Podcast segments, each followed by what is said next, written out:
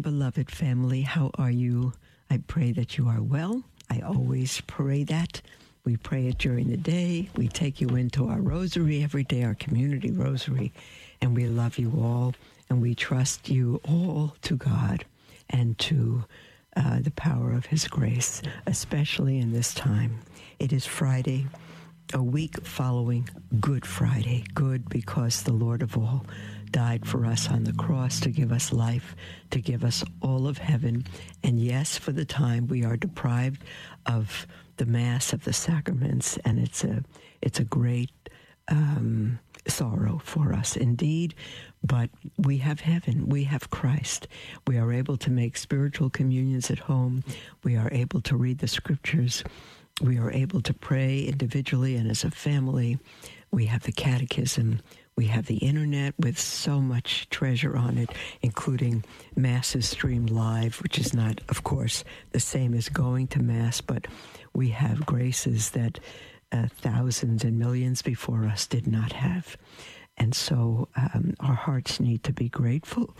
And for everything that we're suffering, beloved, we need to offer that up for the conversion of the world and the conversion of the church. Um, I think um, this chastisement that's upon us has not so much to do with the world, but with the church, because we have not been witnesses to the world. We have not lived the graces we've been given. Uh, the faith has not been taught uh, uh, for the most part, not from the pulpits, not from other ways, not in schools, and uh, in, in large measure. And so again, we, we are in the world, and for the most part, the Catholic population is of the world and worse than the world. And so we have earned what we've gotten. And if you, I've said this before, if you're upset individually because you think you haven't earned this, um, we are a family. God sees us as a people. He called Israel as a people, not as individuals, but as a people. And he called us as individuals into the church.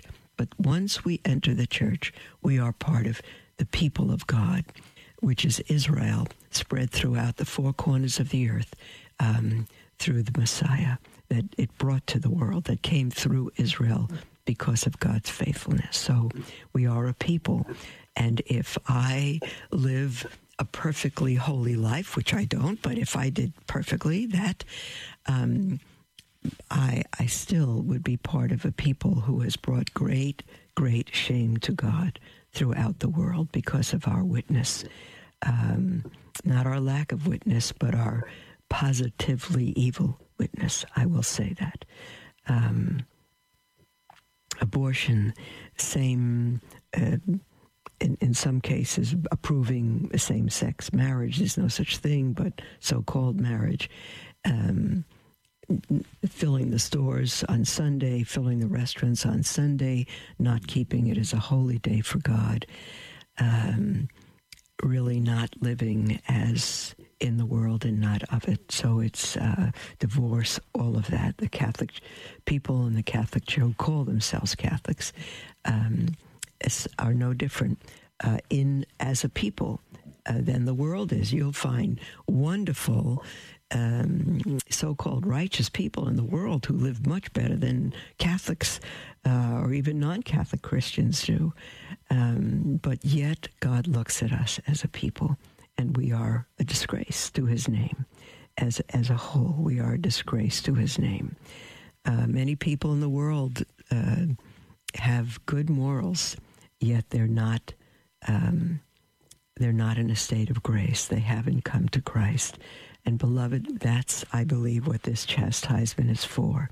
We have a great opportunity God has given us now through this coronavirus, through the danger that's come upon us to repent and return to the Lord our God, whether we uh, were Catholic and uh, or are Catholic and are not following Him, we're doing our own thing. Um, and you might say, well, we follow him. It's just this one thing we don't agree with. Well, then you're not living a Catholic life. It's all or nothing at all. All or nothing at all.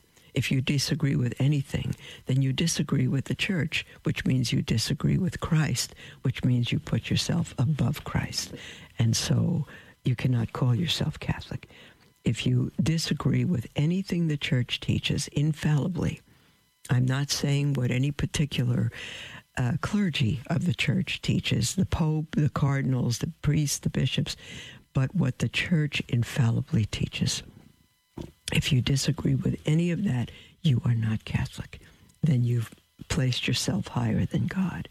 And so um, it's all or nothing at all. And if you're in the world and you consider yourself a good person and a moral person and that you're okay, I want to tell you if you are not in Christ and not in His church, you are not okay.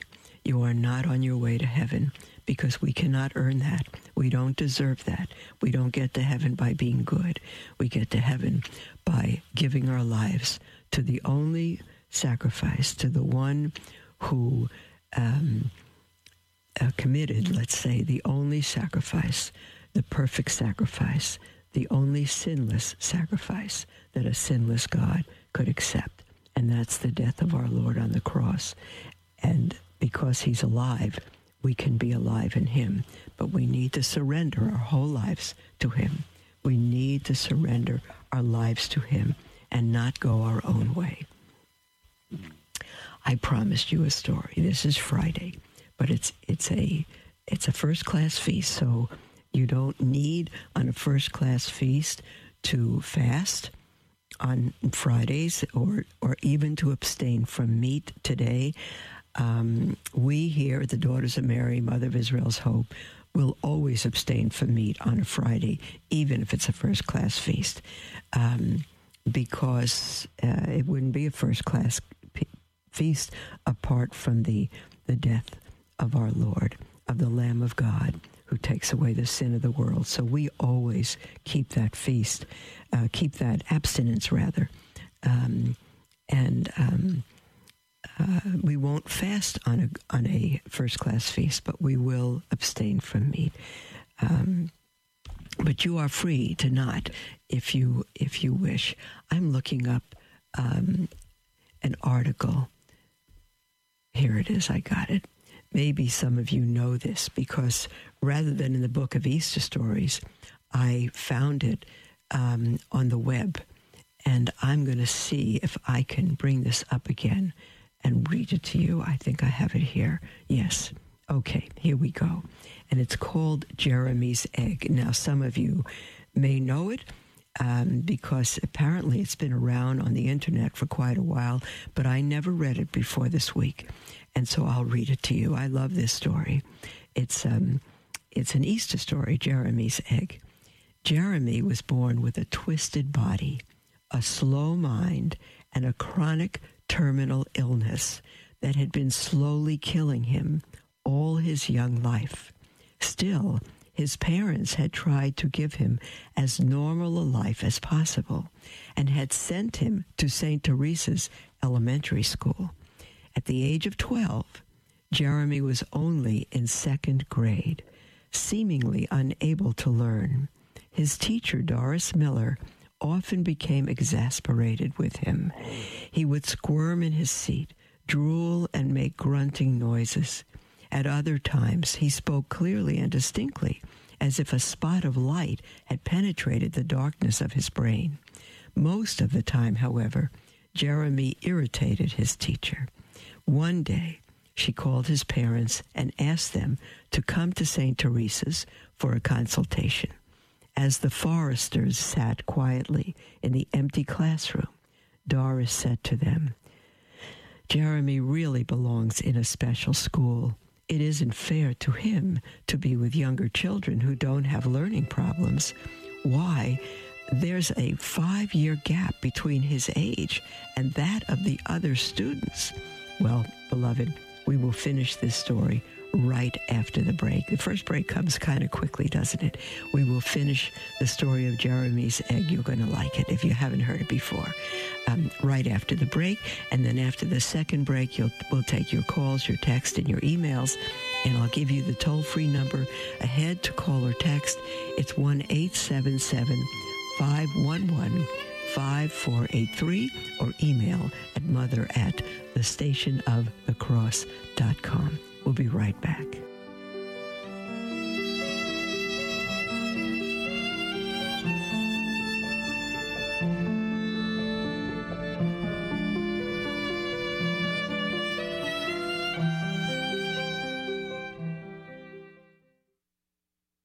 We stand at a crossroads in history.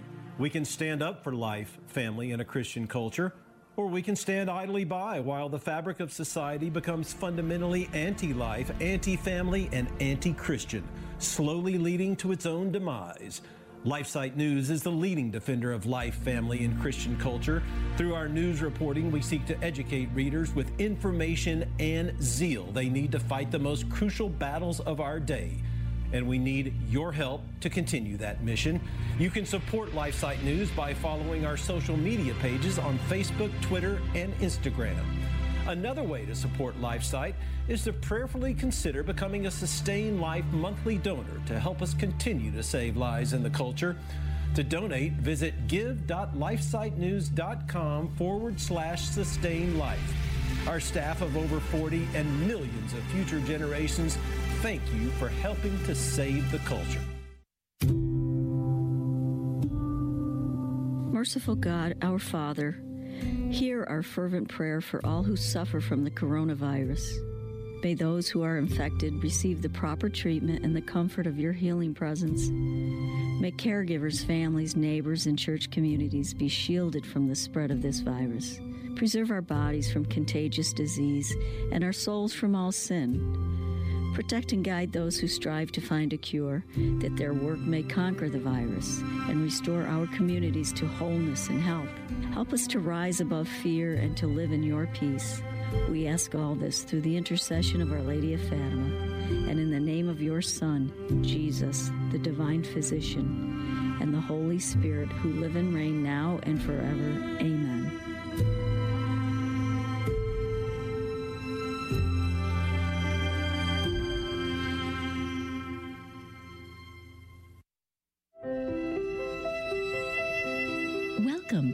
Mother Miriam Live on the Station of the Cross Catholic Radio Network with live video streaming brought to you by LifeSite News and the Station of the Cross. Call Mother with your questions at 1 877 511 5483 or email her at mother at thestationofthecross.com.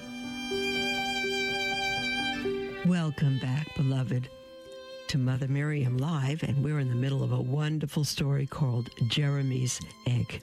And I'm going to continue. And it's about, if you weren't here from the beginning, let me let me just look at the beginning. Um, this is a little boy named Jeremy, and born with a twisted body, a slow mind, and a chronic terminal illness that had been slowly kill- killing him all his young life. Still, his parents tried to give him as normal a life as possible and had sent him to St. Teresa's Elementary School at the age of 12 Jeremy was only in second grade, seemingly unable to learn. His teacher, Dr. Doris Miller, excuse me, often became exasperated with him.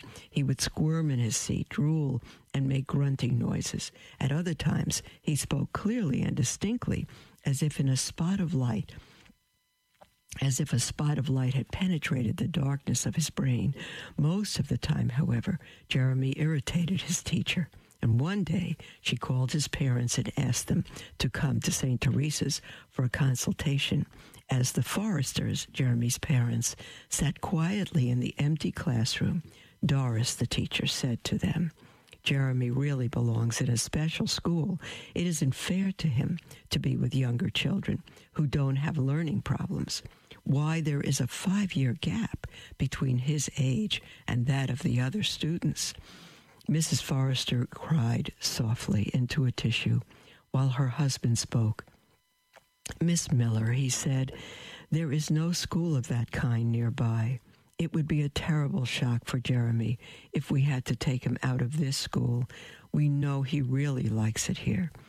Doris sat for a long time after they left, staring at the snow outside the window. Its coldness seemed to seep into her soul.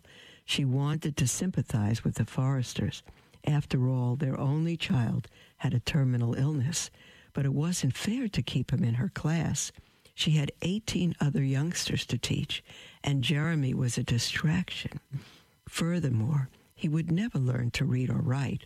Why waste any more time trying? As she pondered the situation, guilt washed over her. Oh God, she said aloud, here I am complaining when my problems are nothing compared with that poor family. Please help me to be more patient with Jeremy. From that day on, she tried hard to ignore Jeremy's noises and his blank stares.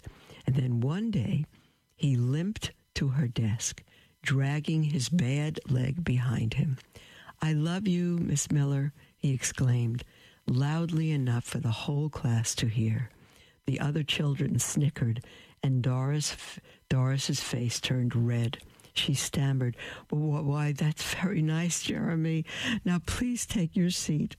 Spring came, and the children talked excitedly about the coming of Easter. Doris told them the story of Jesus. And then, to emphasize the idea of new life springing forth, she gave each of the children a large plastic egg. Now, she said to them, I want you to take this home and bring it back tomorrow with something inside that shows new life. Do you understand? Yes, Miss Miller, the children responded enthusiastically, all except for Jeremy. He just listened intently. His eyes never left her face. He did not even make his usual noises. Had he understood what she had said about Jesus' death and resurrection? Did he understand the assignment? Perhaps she should call his parents and explain the project to them. That evening, Doris's kitchen sink stopped up. She called the landlord and waited an hour for him to come by and unclog it. After that, she still had to shop for groceries, iron a blouse, and prepare a vocabulary test for the next day. She completely forgot about phoning Jeremy's parents. The next morning, 19 children came to school, laughing and talking as they placed their eggs in the large wicker basket on Miss Miller's desk. After they completed their math lesson, it was time to open the eggs. In the first egg, Doris found a flower. Oh, yes, a flower is certainly a sign of new life, she said. When plants seek, when plants peek through the ground, we know that spring is here. A small girl in the first row waved her arms. That's my egg, Miss Miller, she called out. The next egg contained a plastic butterfly, which looked very real. Doris held it up. We all know that a caterpillar changes and grows into a beautiful butterfly. Yes, that is new life too. Little Judy smiled proudly and said, Miss Miller, that one is mine. Next, Doris found a rock with moss on it. She explained that the moss, too, showed new life. Billy spoke up from the back of the classroom. My daddy helped me, he beamed. And then Doris opened the fourth egg. She gasped. The egg was empty. Surely it must be Jeremy, she thought. And of course, he did not understand her instructions. If only she had not forgotten to phone his parents, because she did not want to embarrass him. She quietly set the egg aside and reached for another. Suddenly, Jeremy spoke up. Miss Miller, aren't you going to talk about my egg? Flustered, Doris replied. But Jeremy, your egg is empty. He looked into her eyes and said softly, Yes, but, Jer- but Jesus' tomb was empty too. Time stopped. When she could speak again, Doris asked him, do you know why the tomb was empty? Oh, yes, Jeremy exclaimed. Jesus was killed and put in there, and then his father raised him up. The recess bell rang. While the children excitedly ran out to the schoolyard, Doris cried.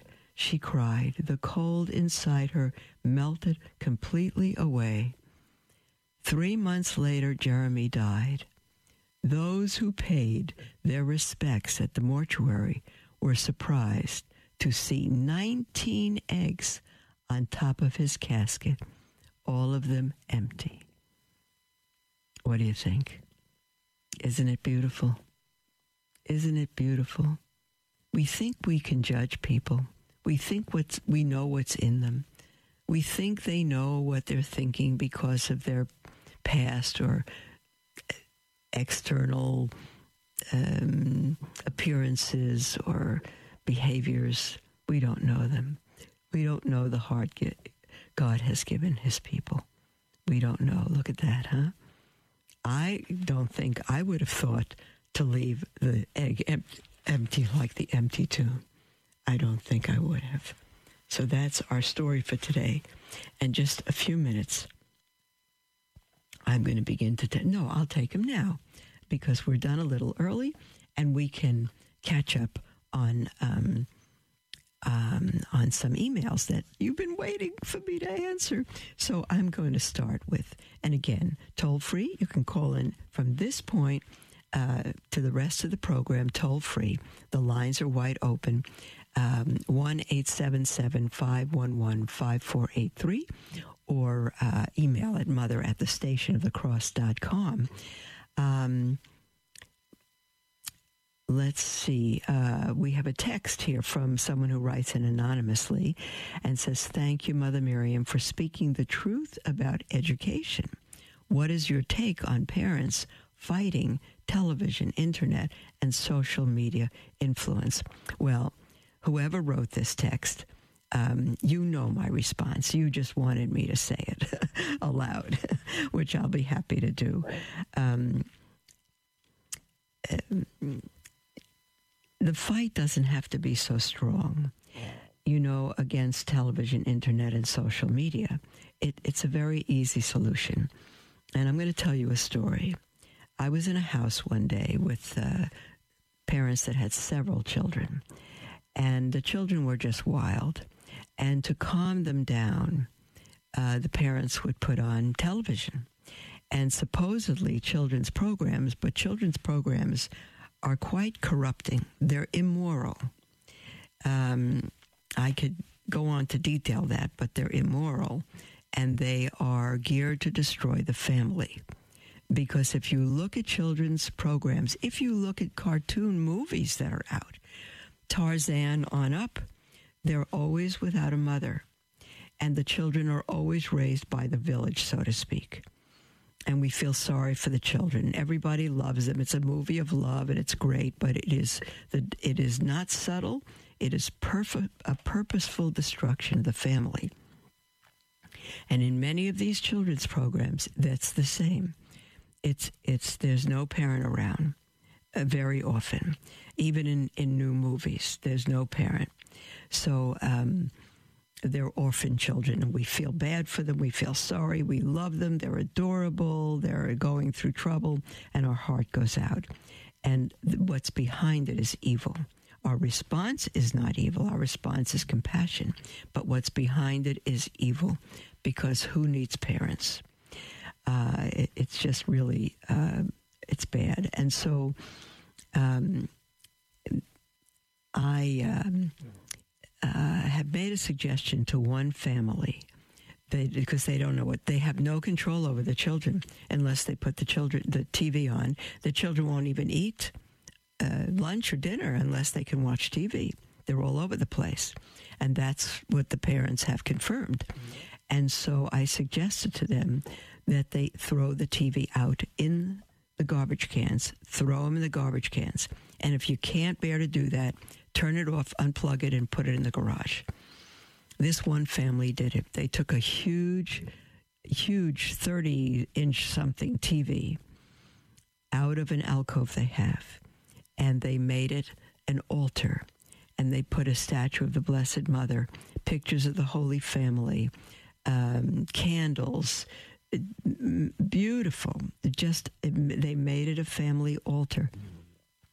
And by the presence of that altar, they would come before it and pray each day. And the entire family was changed. To this day, it's been years, uh, they don't have a TV. and, the, and it, it changed the entire life of the family. So, my simple suggestion to the fight of television, internet, and social media is to get rid of it. You don't have to limit it, get rid of it. Before, when the family was the family, Uh, was before electricity. Before electricity. I, I think I was nine when we had our first little black and white nine inch Emerson TV, you know? And we fought and we were allowed to watch it one half hour a week. One half hour a week. So it didn't destroy us, but it's destroying everyone today. Get rid of your television. Do not allow anybody on the internet except for, for school projects or certain good, profitable things. The same with social media. Uh, children should not have computers in their room. If they need them for school or study or other projects, have a separate study room, not computers in their bedroom. You will solve the issue of pornography and other immorality that is absolutely corrupting your children. There's our break, beloved. We'll be right back and um, take the rest of your questions. God bless you. And again, our toll free number is 1 511 5483. Don't go away.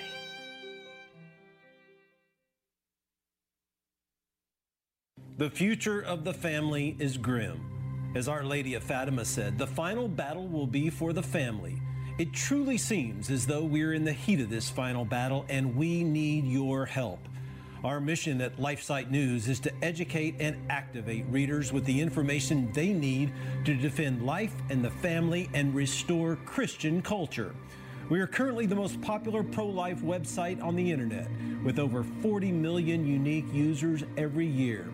And we've been experiencing an even bigger reach than ever this year.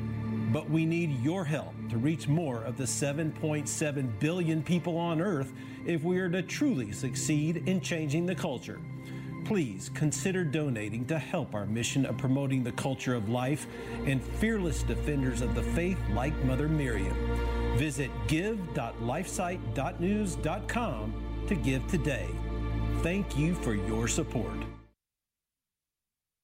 This is Rick Paolini and Father Jacek Mazer. Join us every Sunday morning. We'll be delving into the diary of St. Maria Faustina and discussing the topics important in your life. Whether you're wrestling with willpower or praying for patience, God uses the diary to speak to your struggles. So tune in for Divine Mercy in My Soul every Sunday morning at 11. And catch the encore presentation every Tuesday evening at 8. Jezu ufam Tobie. Jesus, I trust in you.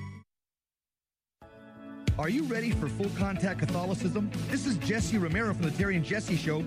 Each weekday, we're talking about the things that matter to Catholics spiritual warfare, Marian devotion, tradition, and staying strong in your faith in this culture of death. I hope you'll join us. Give us a call during the show at 888 526 2151. It's the Terry and Jesse Show. 2 p.m. Eastern, 11 a.m. Pacific. Heard around the world on the iCatholic radio app.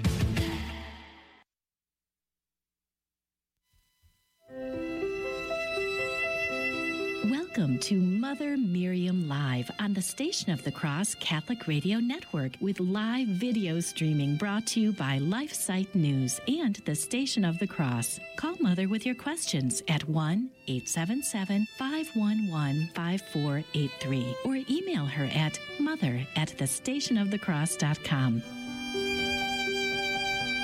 Welcome back, beloved, to Mother Miriam Live. I'm thrilled to be with you, and we do have a we got extra time in today. We have a full half hour ahead of us, um, and again, you're welcome to call in, uh, toll free one eight seven seven five one one five four eight three, or email at mother at the station of the cross dot com. Um, uh, we have a call from Amy from California. Hi, Amy. Hi, Mother Miriam. Thank you Hi. so much for your program. Sure. Thank you for calling in, Amy. I'm hoping you can give me some ideas to bring the faith or an interest in the faith to my 14 year old goddaughter. Uh, it's the one area that I did not make any progress in. I had left the faith and then I had come back to the faith, and in the meantime, I have failed her in a huge way. And of course, now 14 in the world and of the world, no interest. Is there, can you think of books, stories, saints, something for a typical 14 year old in the world and of the world that might wake her up to want to know the faith? Sure. Um, of course, it's only the Holy Spirit that can do that work, but the fact that your heart is already there, I think, is going to mean is going to be a huge amount. Um, let me just ask you. Um, what is her relation to you? Is she a niece? Is she a friend's daughter? Niece. Yeah. All right. She's and how? niece. They don't practice Catholicism at home. They call themselves Catholics, and they go on Christmas and on Easter. Okay. Um, and they say a couple prayers at night, but there's no there's no Okay. faith and there's no real interest in the faith. well, they say a couple of prayers every night. Well, you know, my sister has them say just. I mean, it's just the um, "Now I lay me down to sleep" prayer and That's the. Uh, angel um, guardian angel prayer. Okay, well, that's very good. That's that's more than some that's more than some quote unquote Catholics do at night. So that's very good. That's very good that they've kept that up, uh, even if it's by rote and they don't really know or live their faith. That's still very good. Um, okay, and how far is she from you, distance wise, uh, physically? about an hour and a half. Oh, that's fantastic. Okay, meaning that you can get together with her, right? Mm-hmm. And when do you get together with her? Have you gotten together with her at all? Um, Usually monthly, like once a month or so. You do. That's also But it's, fantastic. it's a family. It's a family visit. It's just getting together to see the whole family. or that's also wonderful. These are good things. These are very good things. You can build on all of these things. Um, and when is her birthday coming up? Do you know? It's February, so she just had one. It just she just had one. Do you know when she was baptized? It was when she was February, March, March, April, May, May, June, June, five months old. That's great. Uh, and do you happen to so February? So her the anniversary. July. Uh, Yeah, that's good. Yeah. So the anniversary of her baptism is coming up. I'm looking for things, you know, uh, Okay. to um, uh, for you to kind of get involved in. Um, maybe you can, uh, because a 14 year old, she's very astute, and she's going to be extremely sensitive and on guard if you try to invade her life in any way with religion. I, I realize that. Um, is she going to a public school? yes. Okay, this is bad. Um, don't wait till July. Um, see if you can give her a call. If you called her on the phone, have you done that before? Would she come to the phone and speak with you? Yes. Okay.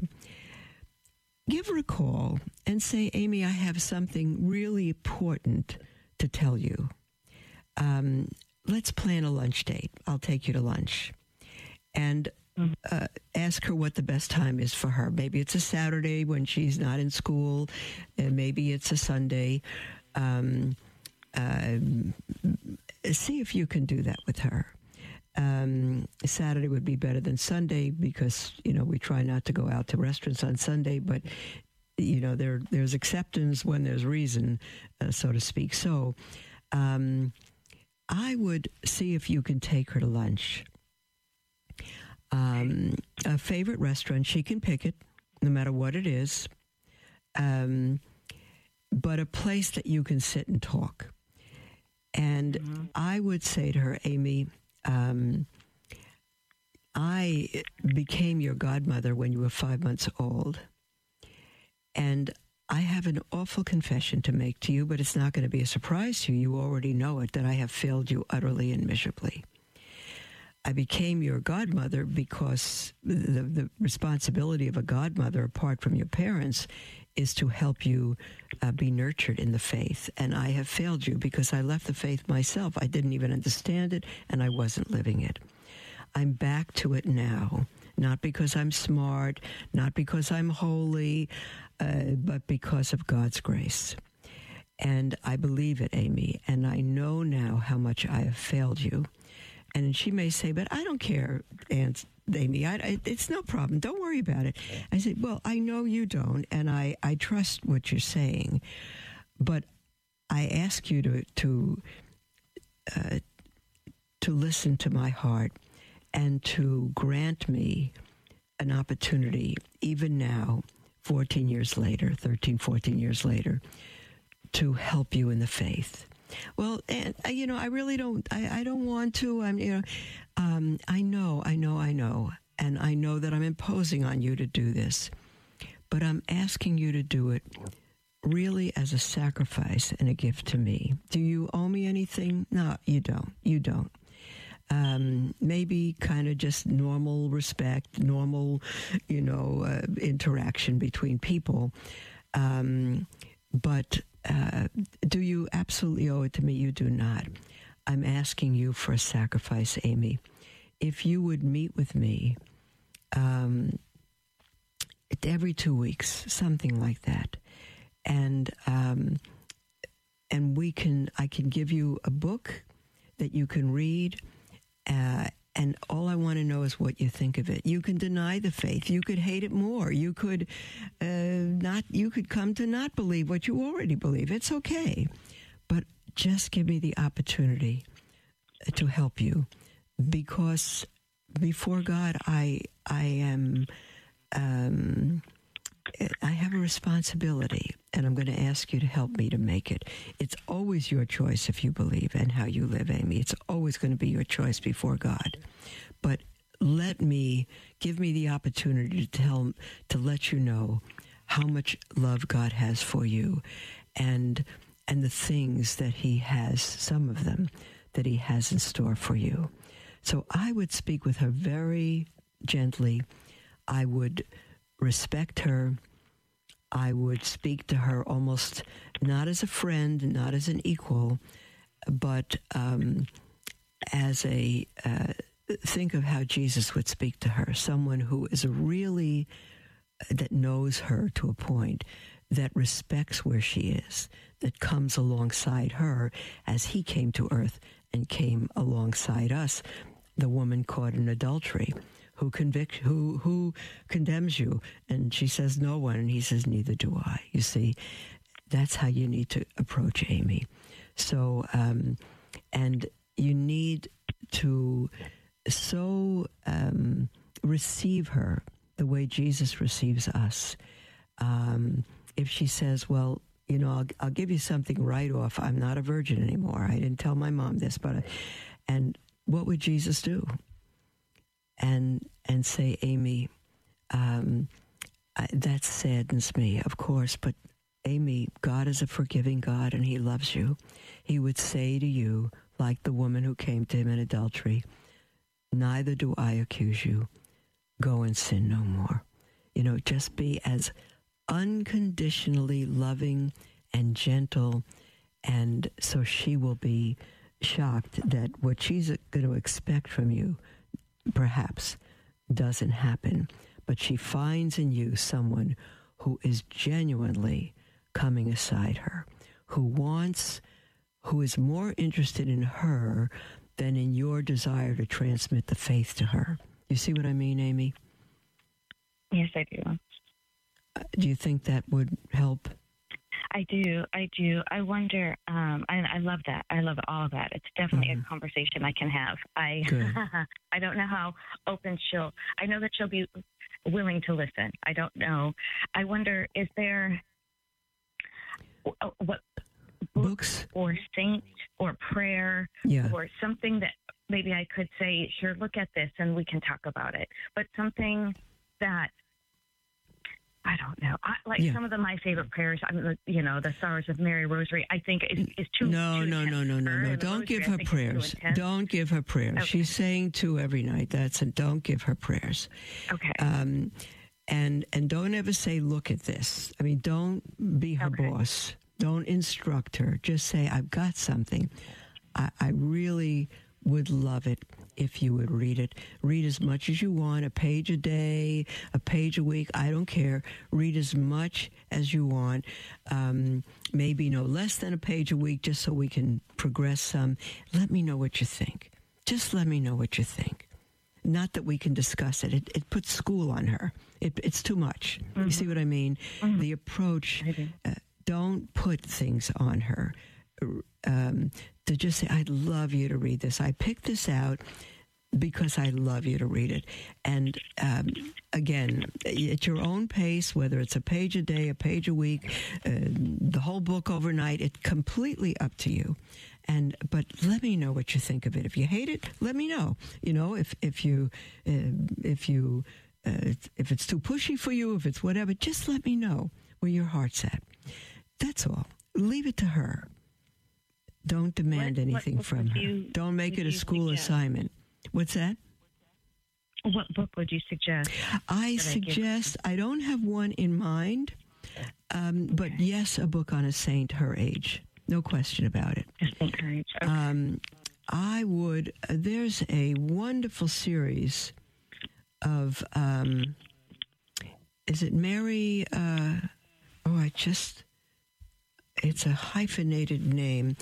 Um, oh dear. Um, I can't. Th- I'd have to look it up myself. But look up um, good. Go to joyfulcatholic.com is one website. Uh, look up ignatiuspress.com and look for their children's books. And you want something toward teenagers, of course. Um, mm-hmm. uh, and you want uh, heroic stories. You want stories of young girls who were heroes, who stood out in the crowd and didn't worry about what people thought of them. Um, who, and you especially want stories of kindness, you know, of real kindness. And I would say, um, um, I wish I wish I had. There's so many books to look at. You can even call those publishers and tell them the story of your 14 year old niece, and just say, you know, I'm looking for a book that will help her, not teach her the faith, but give an example of the faith that would draw her to it, of heroism, of the, the, the unconditional love and kindness that is irresistible, that kind of thing. That's what I would do. Perfect. That's wonderful. Thank you so, so, You're, so much. But make sure you don't instruct her and that you don't mm-hmm. put her mm-hmm. in a box, you don't give her a school assignment, that kind of thing. Okay. All right. Okay. You're her guardian you. angel. You're not her instructor. You're her you're her godparent, but you're her guardian angel and, and you want to love her to God. Okay. All right, Amy. God bless you, dear one. Um, uh, Larry, I see your call, sweetheart, and we're going to take it as soon as we come back from this break. And um, anyone else, feel free to call in. Uh, toll free 1 877 511 5483. God bless you. We'll be right back.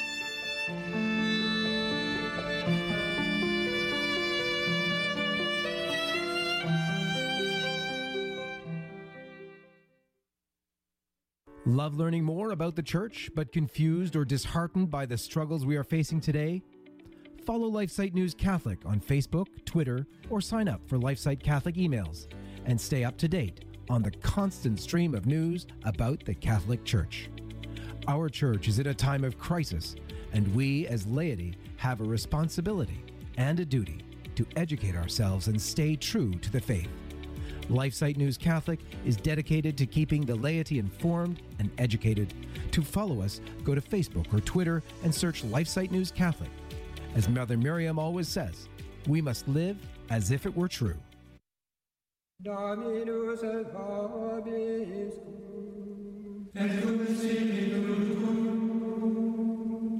Join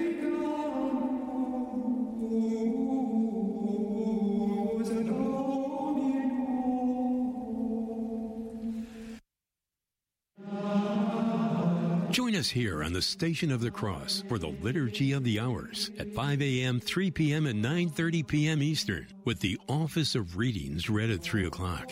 In the Gospel of St. Matthew, chapter 18, verse 20, Jesus tells us, Where two or three are gathered together in my name, there am I in the midst of them. The Liturgy of the Hours is also known as the Divine Office and is the daily prayer of the Church. So you know you'll be uniting your prayer with priests, religious, and laity throughout the world. It's comprised of small reflections, readings from sacred scripture, and writings from saints and theologians. To learn more about the Liturgy of the Hours, visit thestationofthecross.com. That's thestationofthecross.com. Pray with us each day at 5 a.m., 3 p.m., and 9.30 p.m. Eastern, right here on the Station of the Cross Catholic Radio Network.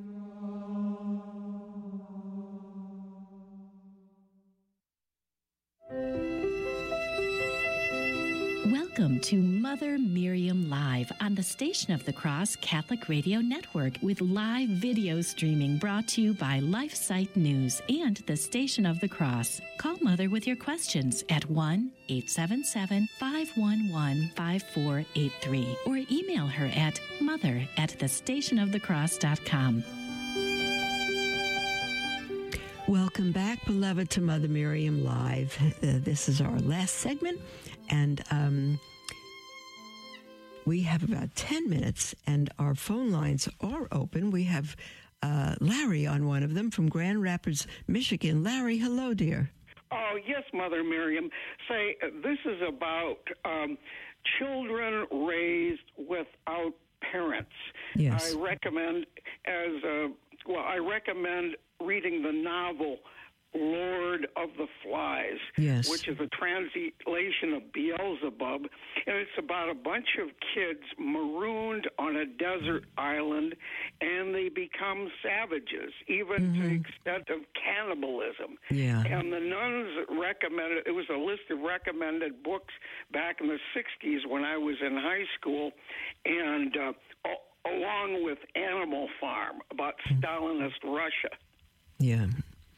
Um, well, you know what we were talking about, Larry, as you know earlier, is the uh, intentional destruction of the family by, by the stories, again, uh, like Lord of the Flies, where the parents are eliminated uh, one way or another.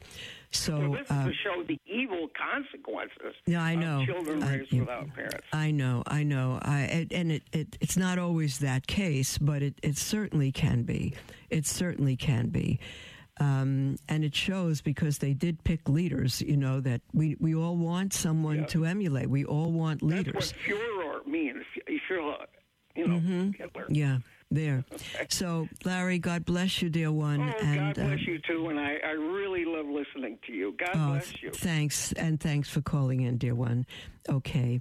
Um, let me just take um, an email here um, from it's a text. Um, let me just say it's from Anonymous. I, I've got a few texts here. Uh, it says, Mother Miriam, I'm a 41 year old Pentecostal preacher's daughter and have been looking into the Catholic Church for over a year now. Blessed be God. I'm currently an RCIA good, if it's a good RCIA, um, but still struggling with questions and whether to take the leap. What would you say to someone on the brink but still questioning, is this the true faith? I would say don't take the, le- the, the leap. Do not. Um, you know, uh, it's one thing if we come into the church not understanding everything. I did that.